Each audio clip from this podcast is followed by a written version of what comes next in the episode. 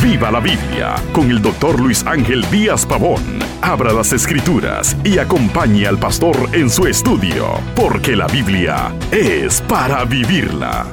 Reciba la paz del Señor con mi saludo. Ya damos comienzo al capítulo 1 de la epístola de Santiago.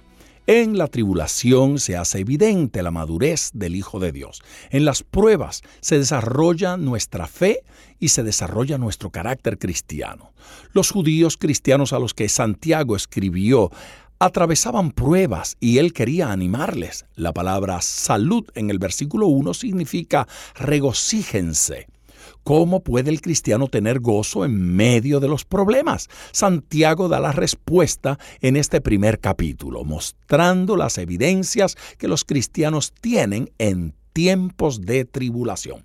En tiempos de prueba se muestra el propósito de Dios. Versículos del 1 al 12.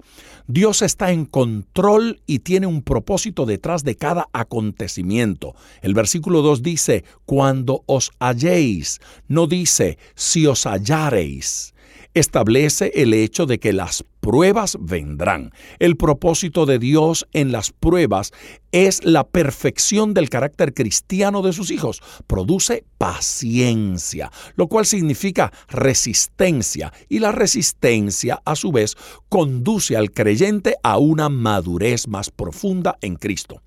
Si le falta sabiduría, puede pedirla, pero ser de doble ánimo o inconstante no es una opción.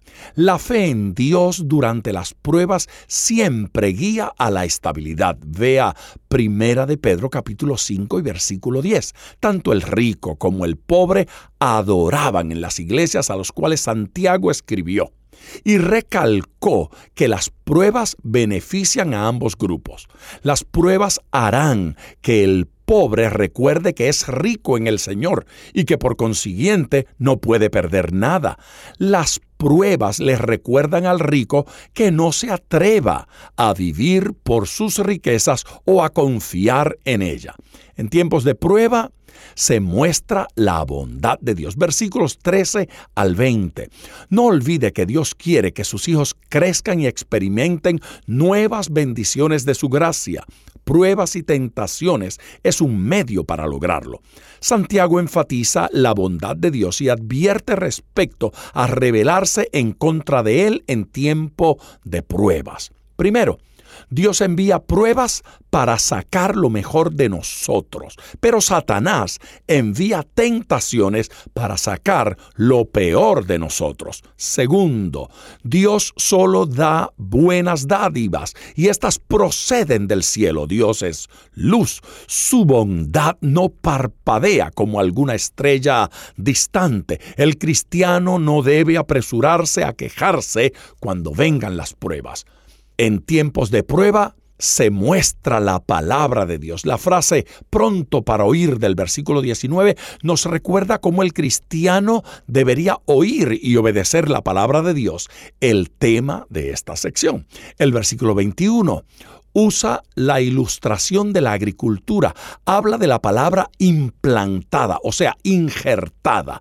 Deben arrancar las malas hierbas, abundancia de malicia. El terreno del corazón debe prepararse para recibir la palabra de Dios. Versículo 23 compara la palabra a un espejo. La palabra de Dios revela lo que hay por dentro. Versículo 25 nos dice que debemos observar la palabra con atención no un vistazo casual, y a través de ella vernos nosotros mismos. Debemos entonces obedecer lo que la palabra dice. Si lo hacemos, seremos bienaventurados, esto es, bendecidos. Y verso 27, si alguno se cree religioso, dice Santiago, que lo demuestre con su vida. ¿Cuáles son las características de la religión pura? Son dominio propio, es decir, refrenar la lengua del capítulo 3, amor por otros, una vida limpia bueno, continuemos nuestro desarrollo y no olvide, ponga todo su corazón al estudiar las escrituras porque la Biblia es para vivirla. Acompañe regularmente al Dr. Díaz Pavón en su estudio personal de la Biblia. La experiencia de décadas de ministerio de la palabra son vertidas en cada jornada. Usted puede adquirir copias de esta enseñanza visitando nuestra página web www.diazpavón.com.